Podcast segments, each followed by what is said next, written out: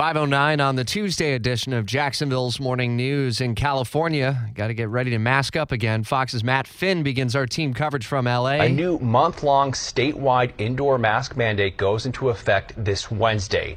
State health officials are citing a 47% increase in the COVID case rate since Thanksgiving, primarily in counties with low vaccination rates.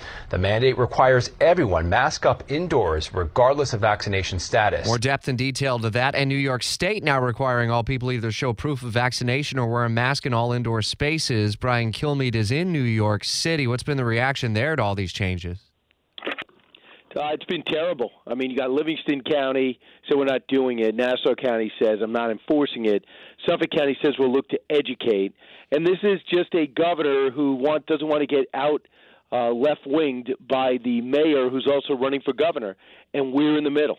I mean, you guys do not know how fortunate you are to have a governor that just says, listen, here are the rules. If you're a senior, if you got underlying conditions, if you have, uh, if you're susceptible to anything, you got to be prioritizing this. If you don't do it, uh, then that's on you, and, and that's basically what we're talking about. But in in uh, now Washington, I think Washington will be next, but I think California and New York they decide to have a mask mandate because of a slight rise in cases. But as Ron DeSantis said last night, I think he's right, Laura.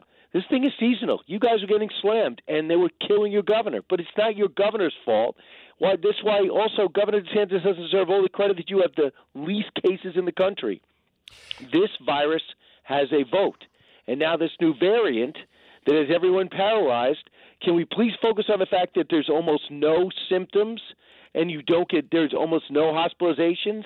And the one death was a person died with it not because of it and that was in the UK so I mean we at one point have to stand up against these politicians who are not doctors who want to control your life and take care of you and it's not working what does that stand up and pushback look like on the ground there in New York or in LA or, or across well, the state of California? yesterday. I mean, it just started yesterday, but in Nassau County, uh, there's a huge. This is the problem. There's a lot of people listening to us right now who thinks everyone should wear a mask, and there's people uh, like me who think you should make your own decision, and you certainly shouldn't put in first and second graders, third grade, fourth and fifth, sixth, and, and uh, up until I don't think school at all uh, should be wearing masks. Period.